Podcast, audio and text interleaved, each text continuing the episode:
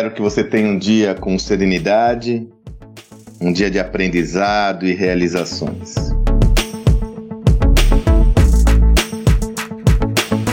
Durante a minha carreira, não foram poucas as vezes aonde eu fui provocado a uma reflexão importante sobre os contextos onde eu vivia, sobre o alinhamento de visão de mundo, o alinhamento entre valores, os meus valores e as organizações que eu representava, os negócios que eu estava envolvido. Isso é muito mais usual do que a gente imagina, já que estamos num ambiente, num mundo, numa sociedade que valoriza cada vez mais propósito, visão de mundo, a busca por um alinhamento importante entre as minhas crenças e o ambiente onde eu estou inserido. É sobre isso o meu áudio de hoje. Ele é provocado pela Bruna Domingues, que me mandou essa pergunta lá no meu Instagram.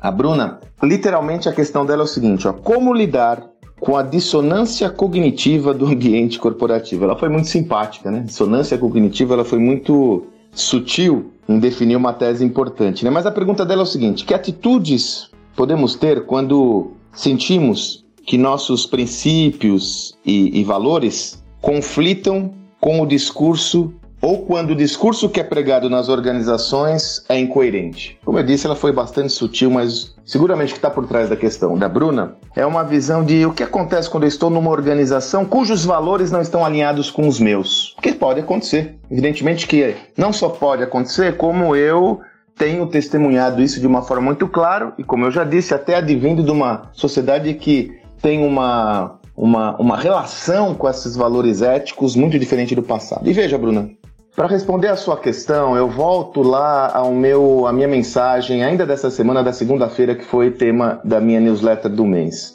A questão toda de alinhamento de valores de uma organização hoje, cada vez mais é um elemento fundamental no seu processo de liderança, seja para clientes, para colaboradores ou para ou para fornecedores, em todos os agentes organizacionais. Isso acontece porque existe cada vez mais uma transparência importante nas ações que toda organização realiza. Eu sempre digo, se antigamente a metáfora para entender uma empresa era caixa, uma caixa preta, aquela, aquela caixa do avião, quando o avião cai, hoje a melhor metáfora para entender uma organização é uma caixa de vidro transparente, onde tudo o que acontece ali é visto. Dessa forma, se evidencia cada vez mais essa perspectiva que a Bruna traz sobre os valores, visão de mundo, princípios da organização.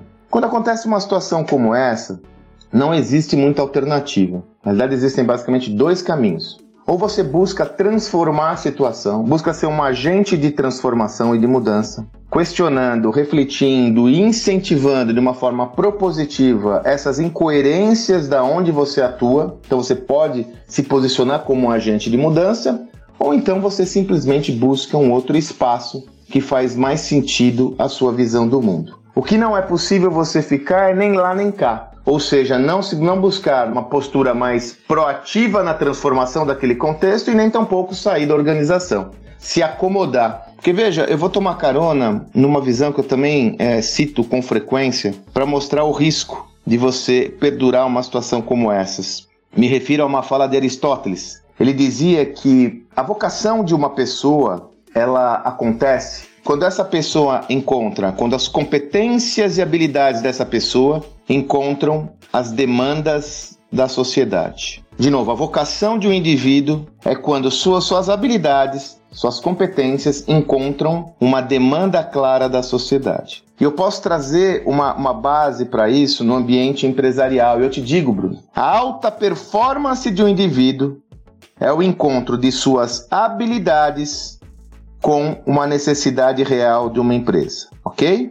É quando as suas habilidades encontram uma necessidade real de uma empresa. Porém, esse processo só vai ser completo quando houver um alinhamento de visão de mundo, um alinhamento de valores, de crenças, porque desta forma você vai se entregar em sua plenitude, como se não houvesse amanhã. Você vai se dar ao máximo, você vai entregar toda a sua vocação.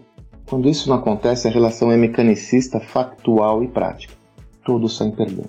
Você sai perdendo por não poder exercer o seu melhor e a organização sai perdendo por não ter um indivíduo, uma profissional, um profissional em alta performance. Dessa forma, em minha visão, são dois caminhos. Buscar ser um agente de transformação daquele contexto para evidenciar essas incoerências e buscar transformação, protagonizar a mudança ou então encontrar o seu caminho, buscar um caminho onde haja uma consonância maior de valores com seus valores. Não é uma tarefa fácil e nem tampouco deve, fazer no, deve ser feita no afogadilho, na pressa. Tem que planejar essa transição, planejar os dois, dois caminhos têm que ser planejados, estudados, mas eu diria que não há um terceiro. Ou você fica e transforma ou você sai para buscar um outro, um outro espaço que seja mais adequado à sua visão de mundo.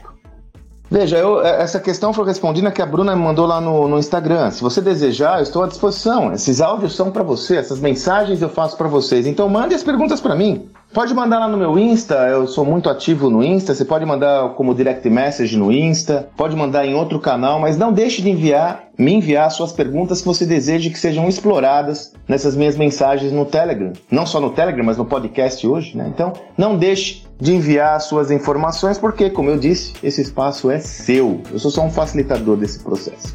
que você tenha um excelente dia e até amanhã.